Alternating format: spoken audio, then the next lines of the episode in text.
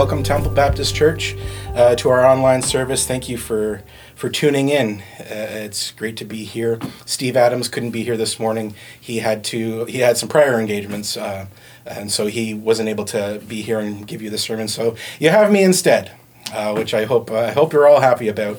And I'm going to do the do the best I can right now. Uh, but Steve will be back next week, where he'll be talking about uh, a new series that he's he's bringing to us called uh, "This We Know." It's all about the upper room discourses, and so we're looking forward to that. Uh, today, what I wanted to to bring to you is is something that I've been thinking about uh, over the last few months. Is something that um, is really kind of close to my heart, and uh, and how I approach youth ministry, which is what you've all hired me for to be here and, and to speak to your to your youth, and it's it's really exciting uh, time for me as I, as I get to kind of um, you know express my heart to them and and and tell them all about Jesus. But one of those things that I've been that I've really been uh, thinking about over the last the last few months is how we live our lives in this here and now space as Christians. And uh, what I'm going to do is get uh, get the magic of YouTube and throw up a, a chart here that you can all look at. Uh, and this chart is uh, what has been commonly known as the gospel gap. Okay, and so we have an understanding uh, as conservative Baptist Christians uh, that Romans 2 8 and 9 brings forth that we are saved by grace. And so Romans 2 8 and 9 uh, says, For it is by grace you have been saved through faith, and this is not from yourselves, it is the gift of God, not by works, so that no one can boast. You know? And so through that we we believe that when we come to Christ, all of our past forgivenesses, or all of our past sins have been forgiven. Um, and we've been justified before him and we've been saved. And we also know that that grace allows us to look forward to the future and to have a future hope and know that one day we will be fully saved uh, and, and, live in, and live in that space with Him and live in heaven with God in His, in his physical presence. But the, but the question often comes up, uh, especially, especially on, among youth trying to really figure out their faith. Um, how do we live in the here and now? And where do we live in this faith in this space in this gap? What is it that fills this gap? And over church history we've actually filled that gap with a lot of things. Um, things like formalism you know and formalism being uh, the things that we do. We go to church we read the bible uh, we pray and we fast. Uh, these kinds of things are the things that we put in in that gap in hopes that they they will save us. But of course, we know Romans 2 8 and 9 that that's not what saves us. But it doesn't stop us. We, we continue to try and put other things in there, like legalism, the things we avoid doing, the sinful things.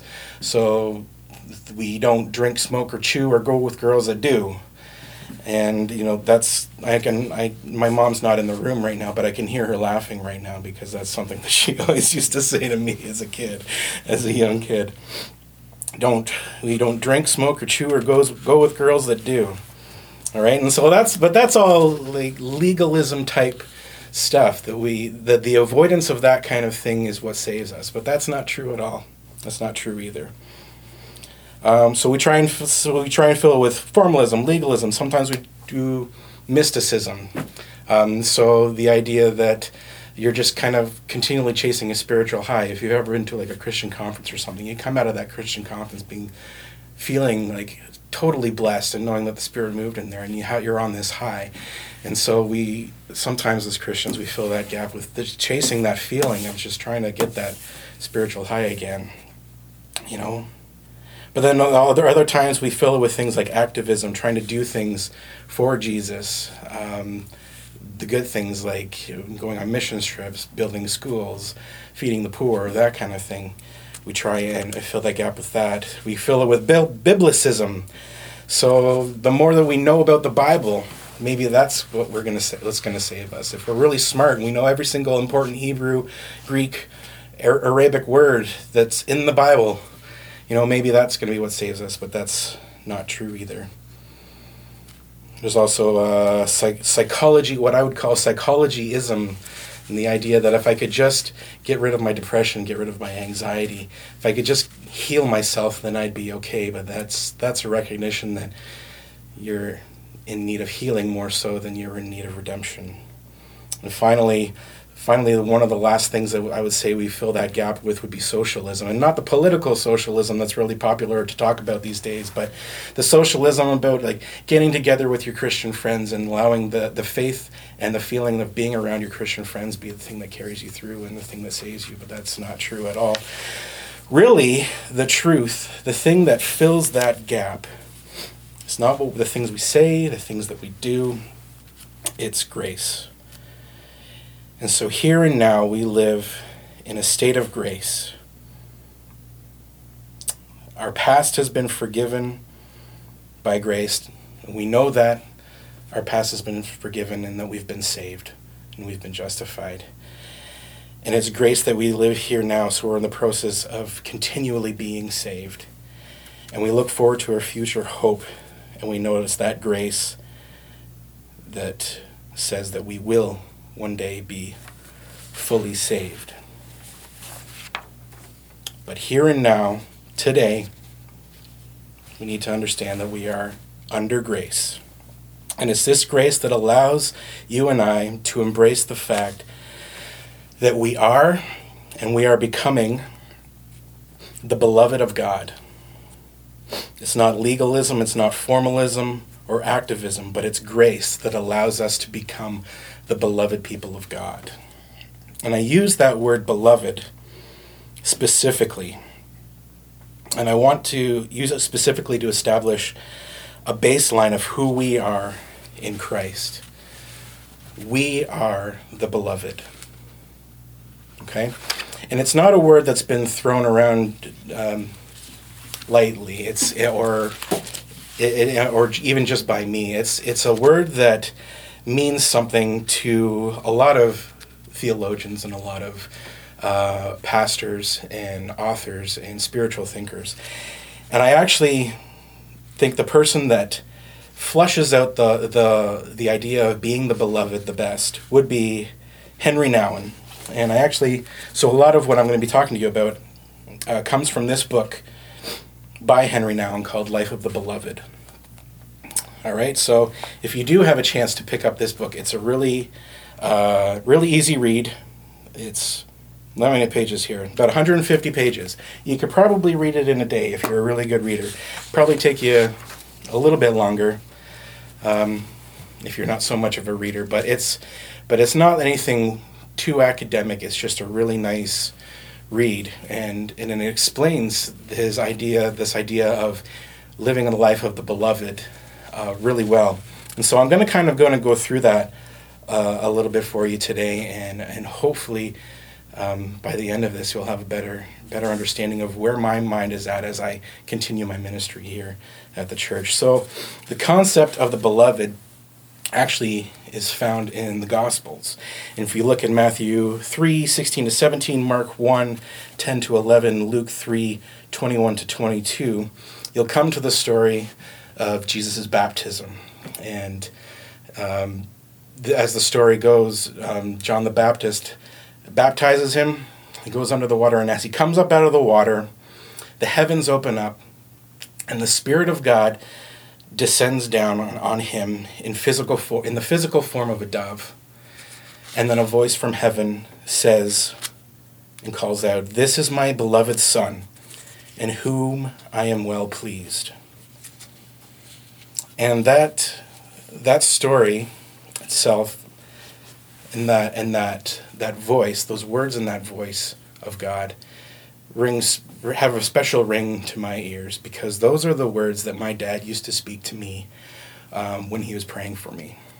Um, I don't necessarily remember any of the the, the in depth prayers of, that we that we had together, but I know that every single time that he sat down to pray for me, he always started, "This is my son, in whom I'm, I am well pleased." And so I kind of have a little bit of an understanding of the love that my Father had for me based on the way that He prayed for me in that way, but also in how He backed it up in the way that He lived and how He supported me and how He encouraged me. So I have an understanding of this love that, that God is speaking on Jesus. But I also have an understanding of it based on my own experience with my own sons. And, and I actually remember as a youth, I never really related to the, the idea of, you know, father and son. And that, that impact really hadn't really hit me yet until I actually um, had two boys of my own. And it's really amazing how you just kind of want to be around them all the time and it, it's it's not in not in a creepy way, but just in a way that's like I'm just gonna sneak sneak into their room just so I can look at them, just so I can experience and, and feel that love that I have for them. It's really it's really an amazing thing, and so the idea of this this father and son love, this love that the, a father has for their for their son, it's it's something that I I intimately get.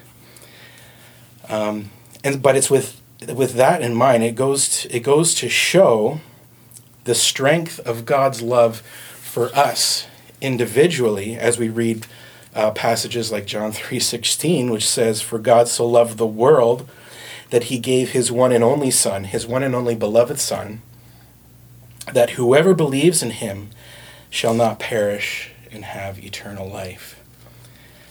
So God loved the world so much that this one and only Son, whom he called his beloved Son, that he loved so much, allowed him to die for us so that we wouldn't die. It's really an amazing it's really an amazing thing. I I the other day, a couple weeks ago, I took Barrett to get his first COVID vaccination, which was I thought it was just going to be completely fine you know, and we were in there and we got we got into the room and there was two nurses there and the one the one nurse was awesome. She had like a little picture board and she was having him look for little little little animals and things in the picture board. And the other nurse was the one that was prepping the, the, the shot. And as soon as as soon as she went in and the the needle went into his arm, he just started crying. And that just was a cue for me, and I started crying.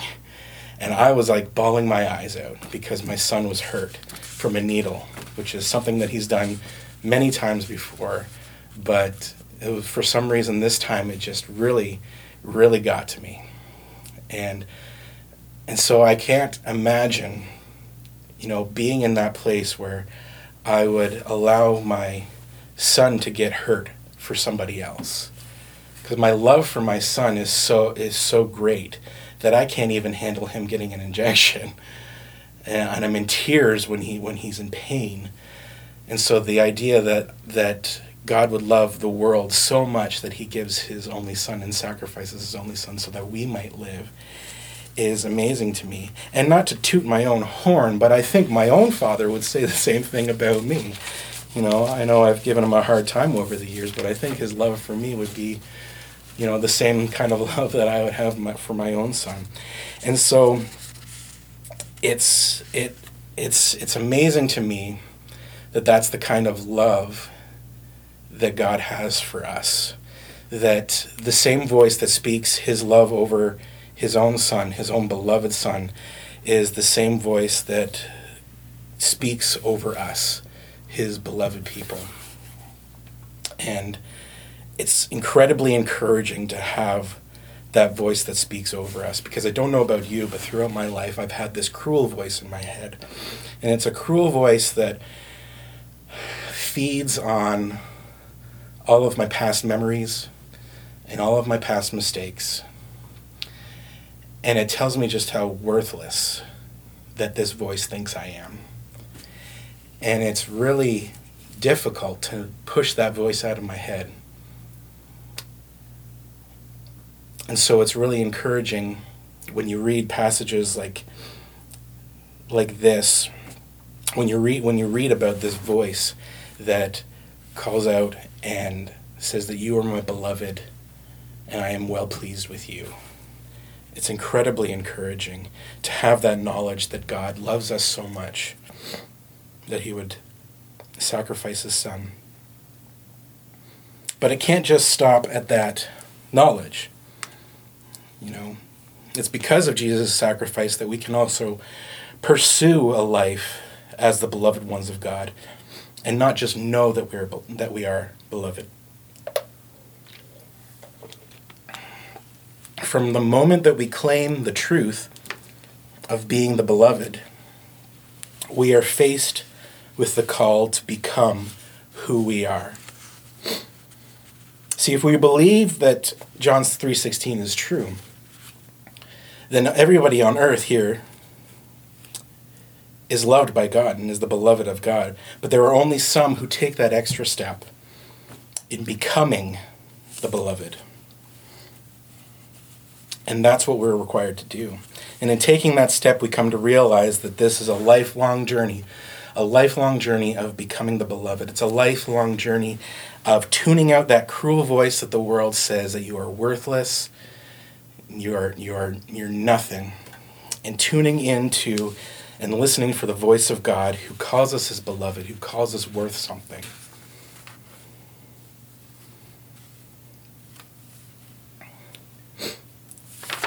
So, to do this, going forward, to kind of flush out this idea of living the life of the beloved, of believing that God has, um, believing the words of God that says that we are the beloved. I'm going to flush that out using four different words. So the words I'm going to throw up here are chosen, blessed, broken, and given.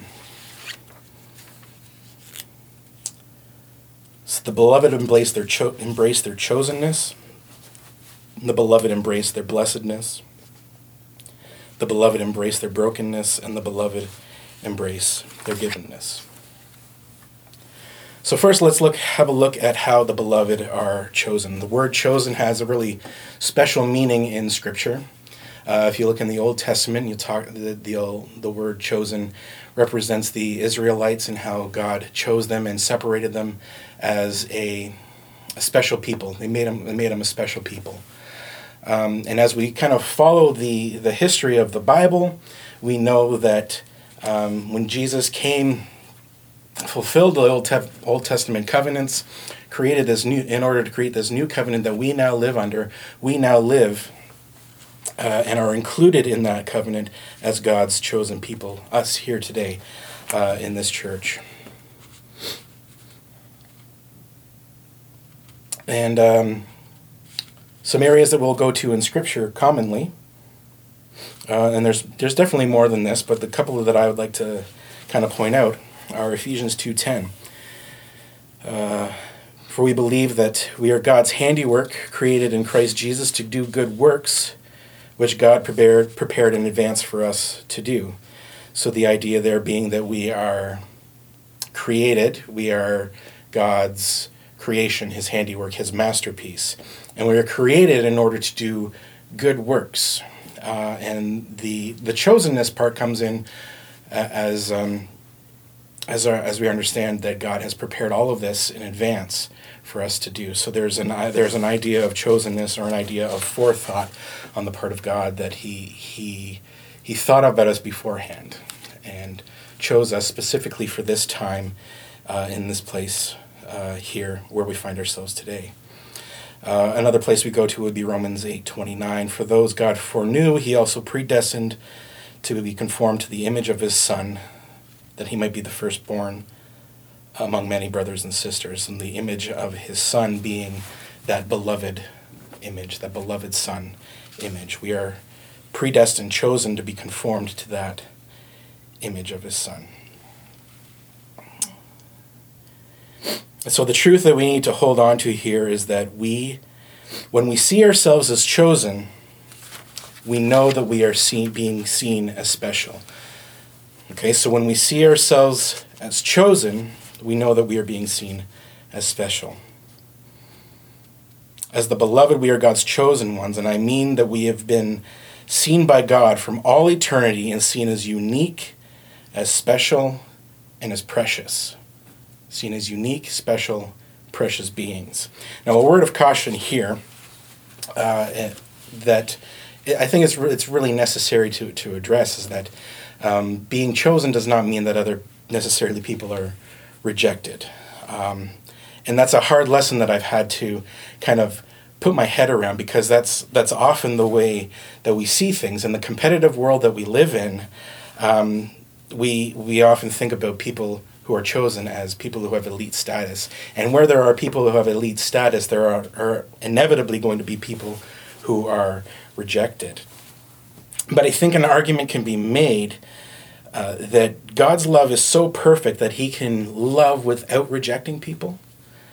Um, so the the chosenness that God has is not a competitive chosenness, but a compassionate chosenness. Um, so in, in the same sense that we can't earn our salvation, uh, we can't earn our chosenness either. And it's a really it's a really difficult concept for for me to wrap my head around it. Um, and so often, what I do when I think about the idea of predestination and being chosen, I often just chalk it up to one of those spiritual mysteries that I'm going to have to ask God about one day, because it, it it's really it's really not something that that I can really really fathom in my own human state right now. But I think one of the important things to, to acknowledge is that uh, when the, the truth of our chosenness is something that we shouldn't use as something that will divide us. We've got tons of stuff these days that's going to be dividing us. Uh, and our chosenness is not something that should be dividing us. In fact, what our chosenness should be doing um, is really humbling us and encouraging us individually. Um, because there's a, there's a lot that's going towards us individually, uh, to working towards our own, destru- our own destruction. It's a world full of pain, a world full of sorrow uh, and manipulation, and we're being manipulated all over the place by by people, by situations, by by um, the spiritual realm. There's there's there's a lot coming at us that's telling us that we're worthless. Um, but in the face of all that, what we need to do is be is is um, seeing that like no, that's not who we are. We are chosen and taking encouragement in that. So, practically, three things to practically practice our chosenness would be one, to continually be unmasking those lies about who we are. Um, those lies that tell us that we're, we're not good enough to approach God uh, and, and, that we're worthless. Um, but then at the same time, uh, surrounding ourselves with people who are going to be truth sayers in our lives.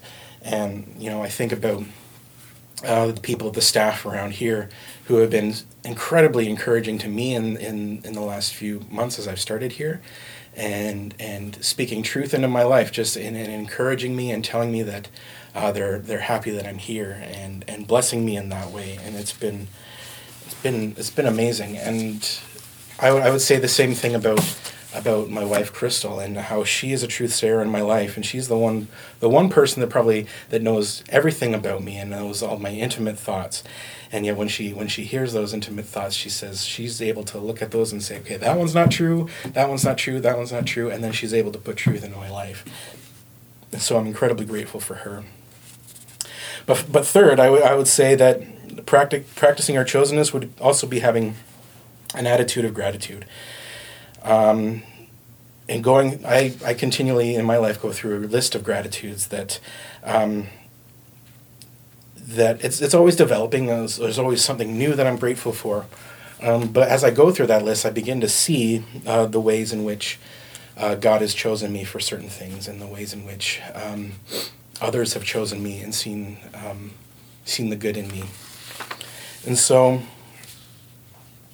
so those three things there practical practical chosenness would be unmasking the lies surrounding yourself with truth sayers and having an attitude of gratitude. But in, in also in our chosenness we've also been blessed. So as the beloved we've been chosen but we've also been blessed. And how we've been blessed is um, going back to this the baptism of jesus. Uh, god says this is my son in whom I'm well pleased. And it's not just that we are loved, but we are also welcomed into the family of God. You know, so the the sense that when God looks down on us, he, he says those words, This is my son in whom I am well pleased, upon us and in our lives. He doesn't see our sin, but what he sees is the, the image of his son. And so when he's saying that, he's saying it as as to people who are part of his family, who are with with his son and um, have been conformed to that image of his son and in his family which is an amazing thing.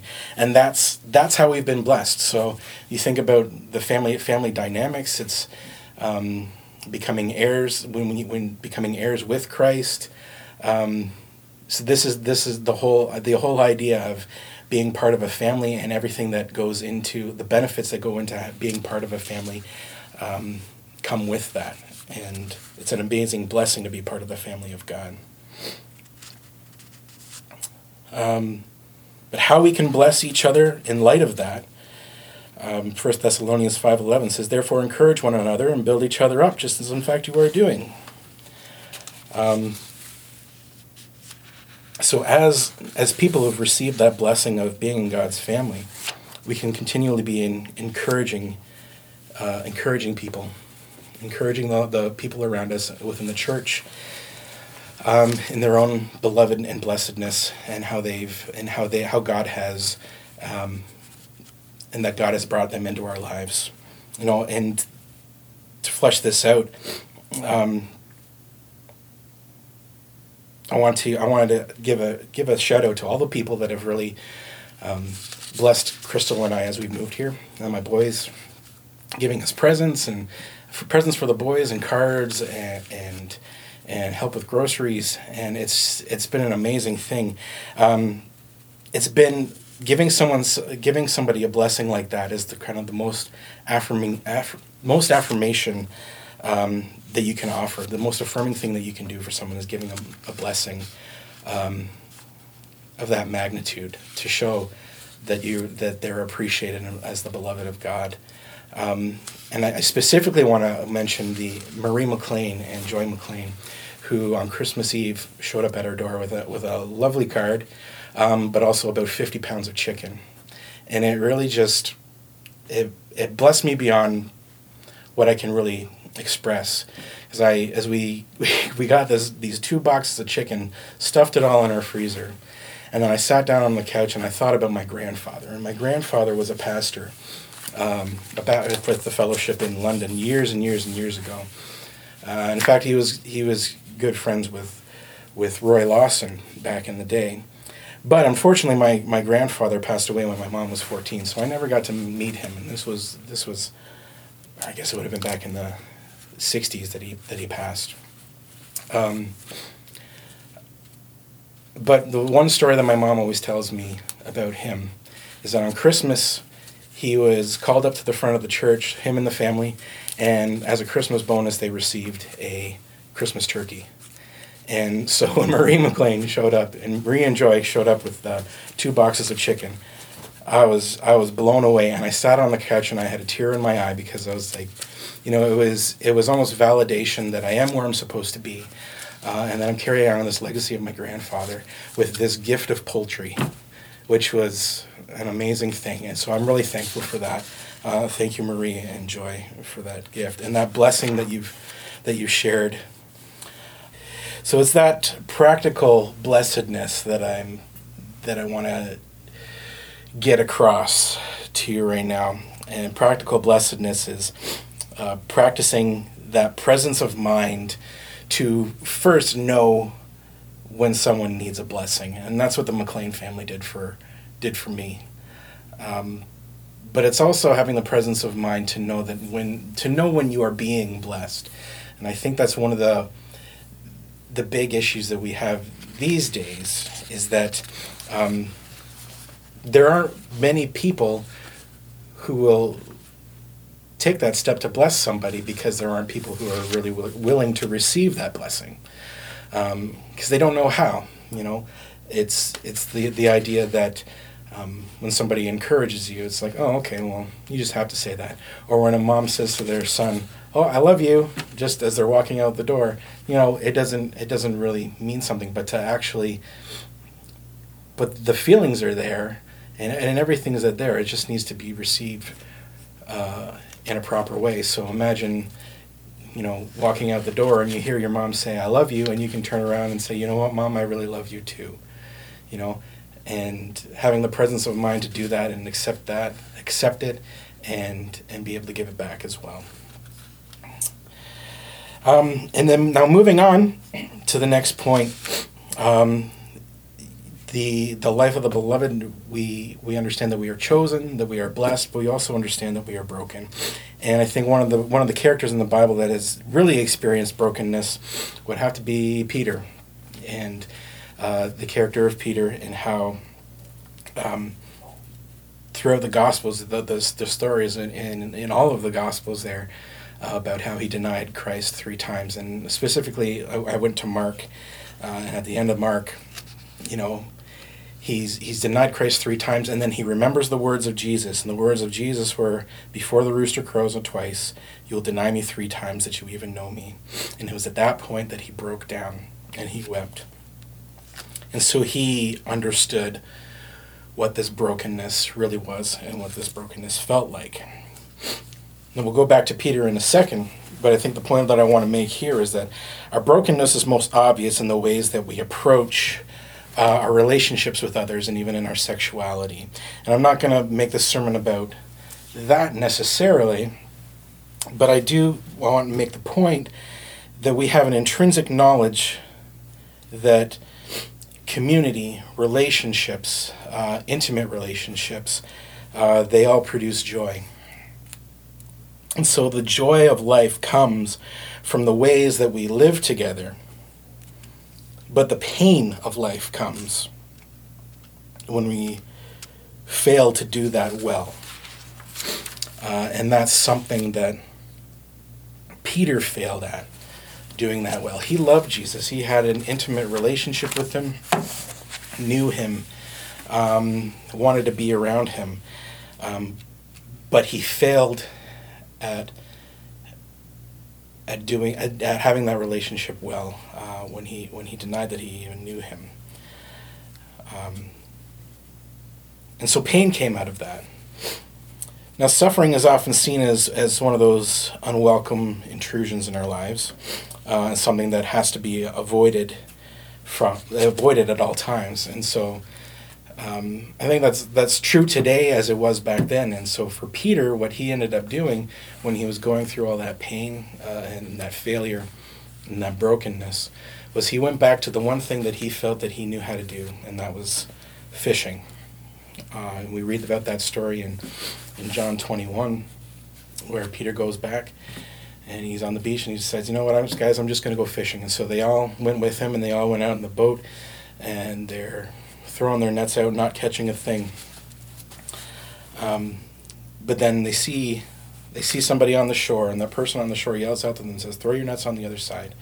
And so they do, and then they are able to haul in a huge catch. And it was at that point that they realized that that person on the shore was actually Jesus. And Peter, in his impulsiveness, just jumps out of the boat and swims all the way to shore. And I think it's recorded that he gets there just as the other guys are getting there in the boat, but he didn't care at all. He just ran up to Jesus. And Jesus, I imagine Jesus being like, hey, hold on, man. You're soaking wet. You're out of breath. Just calm down. Grab some of those fish that you got. Bring them over here. We're going to have something to eat. Um, and at that point, after they've after they've eaten, um, Jesus kind of puts Peter in this situation where he almost forces him to deal with his brokenness in his life, his broken feelings that he's feeling, because he looks at Peter and he says, Do you love me? And Peter says, Yes, yes, I do love you. You know that I love you. And Jesus says, Feed my lambs. And Jesus says it again for a second time Peter, do you love me? Uh, Jesus and Peter says, yeah, you know I love you. And then Jesus says to him, Take care of my sheep. And then for a third time, the same number of times that Peter denied him, Jesus says to Peter, Do you love me? And Peter says, You know that I love you. And Jesus says, Feed my sheep. And so in that in that moment what what happens is Jesus actually forces Peter to deal with his brokenness, to press into that brokenness. And out of that he became reinstated and he and and was able to to get past the get, get past those feelings and understand his his his worth in light of that. And so for us, it's it's it's those times, and for for those of us who have found healing um, from suffering and from that brokenness, know that pressing in towards that pain is what helps, and that's what Jesus kind of demonstrated and forced Peter into. But I think another another practical way of addressing our brokennesses would be just to simply memorize memorize scripture and uh, one of the one of the passages that I that I've memorized is Galatians two twenty, where it says, "I've been crucified with Christ, and I no longer live, but Christ lives in me. And the life I live in the body, I live by faith in the Son of God, who loved me and gave Himself for me."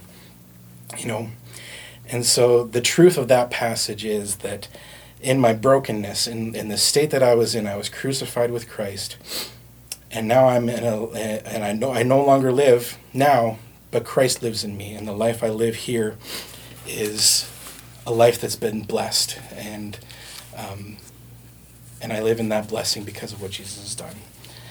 And so, pressing into our brokenness and placing our brokenness under that blessing, there's some practical ways that we can live in this broken state that we are in. Lastly, we know as the beloved that we are we are chosen, we are blessed, and we are broken but we are also given. Uh, and it's not the kind of given where we receive something, but it's the, the, the kind of given that we, where we embrace that we are being given. Uh, it's a, it's, it's something that comes out of us, out of, out of those who um, identify as being beloved, we are then to be giving of ourselves in the same way that Christ gave of himself. And we go to 1 John 3.16 for, for this. Uh, this is how we know that what love is. Jesus Christ laid down his life for us. And we ought to lay down our lives for our brothers and sisters. Um, we can also go to Ephesians 5.25 for the, for the husbands that are listening right now. Husbands, love your wives, just as Christ also loved the church and gave himself up for her. So, if we are to um, embrace this idea of being the beloved, we have to embrace the idea that we are to give of our, give ourselves. Our greatest fulfillment lies in giving ourselves to one another, as Christ modeled in his own love. So then the question then comes what do we what do we give? Are we required to give our lives completely? Are we are we talking about uh, giving our lives so that we die? Is that the kind of to, to the point of death? Is that the kind of love that we are that we are talking about? And uh, I think I think especially in these times of political unrest, there's a lot to be said about how far we would be willing to go to stand up for the gospel. But here right now today i'm not talking about standing up for the gospel i'm just simply talking about how you relate to someone personally uh, personally each day and um, so the question that i would that I would ask you is like who are who are the kinds of people that help you the most and i think what we would all come to the understanding of is that the kinds of people that help us the most are the ones who are willing to share their life with us. Um, and so, people who are willing to, one, give themselves in life, um, but two, also being willing to give themselves um, in death. And I'll explain, I'll explain that part a little bit, a little bit more in a second. But the, the ones who, who help us, who share their lives with us um, in life, are the ones who are kind of walking alongside us in our both in our brokenness and in our in the ways that we are the ways that we are suffering. And I think of um, in John 11 when uh, Jesus is, Jesus goes to um, Mary and Martha after the after the death of Lazarus, and Mary falls at Jesus' feet, and you know tells him, you know, if you were here, he wouldn't have died. Um, and he and he picks her up and says, "Let's go, let's go, go to him." And Jesus ends up crying with her, and it says in the, in the shortest verse in the Bible, John eleven thirty five, Jesus wept, and he was he was somebody that shared shared his emotions, actually shared parts of him with the people around him. So when I think about people in my life that have shared that have shared their life with me, I think about uh, my mentor Marvin Brubaker, who is continually building into my life and sharing and um, telling me of his his experiences, and it's it's the kind of it's the kind of relationship that I have that's that it's it's made it's made me a better person having having known him and having experienced the love that um, that God has for him as one of his beloved uh, and he's now sharing that with me and it, it's it's truly an, a, an amazing thing um, when somebody's intentionally doing that in your life um, and so I'm really thankful for for that for that relationship with Marvin and having him in my life. But there's also there's also a sense in which we give ourselves in in death. And I think about a few years ago, I had another mentor. Uh, he was mentoring me the same way Marvin was uh, for about a year, but then he ended up passing passing away. And it was one of those situations where I had he had given so much of himself to me, so much love to me, and I had opened up so much of myself to him that when he passed away, it was, it was devastating. But I knew the reality of his love for me. I knew, I knew what it was, and it, and and it was it was it was an intense, intimate love that could only come um, from someone who's intentionally giving of themselves the love of God that's overflowing in their life. Um, and I think that that reality is hitting close to home for a lot of us in the church today, as over the last few weeks we've lost people that have been close to us that we've really known. I think about the Lane family now, and and having lost Lori, and uh, and as well as just this past week, we think about the Bardwell family, who who lost Ken, and we think about Frida and the family now. Um, and the pain that they're going through. At the same time, we want to we also want to acknowledge the reality that these people were the beloved children of God. And as the beloved children of God, they knew how to love their family. And there's a legacy there of love that they've experienced because they understood the love of God that they had in their own lives. And so that's something that we can be grateful for. And it's something that's just a model that we can follow as, as we live our own lives today. How is it that we want to be remembered as it? And it's really as people who share the love of God and share the truth of our belovedness. And so, as we go back to that that gap in in in where we're living today between our past and our past forgiveness and our future hope. Uh, what is it that fills that gap? It's not legalism, it's not formalism or biblicism or any of those things, but it's the grace that fills that gap, and it's grace that allows us to live as God's beloved, who are chosen by the God of eternity, have been blessed beyond measure, and blessed to be part of the family of God, um, who embrace our brokenness and allow that to be something that um, builds us up rather than tears us down. And and also embraces this givenness uh, where we give up our lives to each other um, and both in life and in death. And so as we as we as we go from here today, um, you know there there's some practical things that I that I offered you there. I just pray that you would um, think about those things and, and how you can live as the beloved of the beloved children of God in your lives today. So let's pray. Father God, I give you thanks for this time. I give you thanks that you have called us your beloved children and that you are well pleased with us.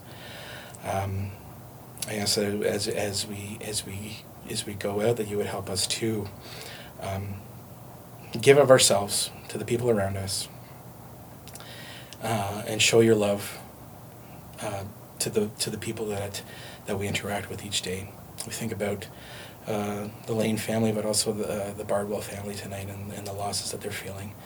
Um, but thank you that they that they have been families that experienced your love and know your love and um, practiced it each day. So thank you for them. I pray this in Jesus' name. Amen.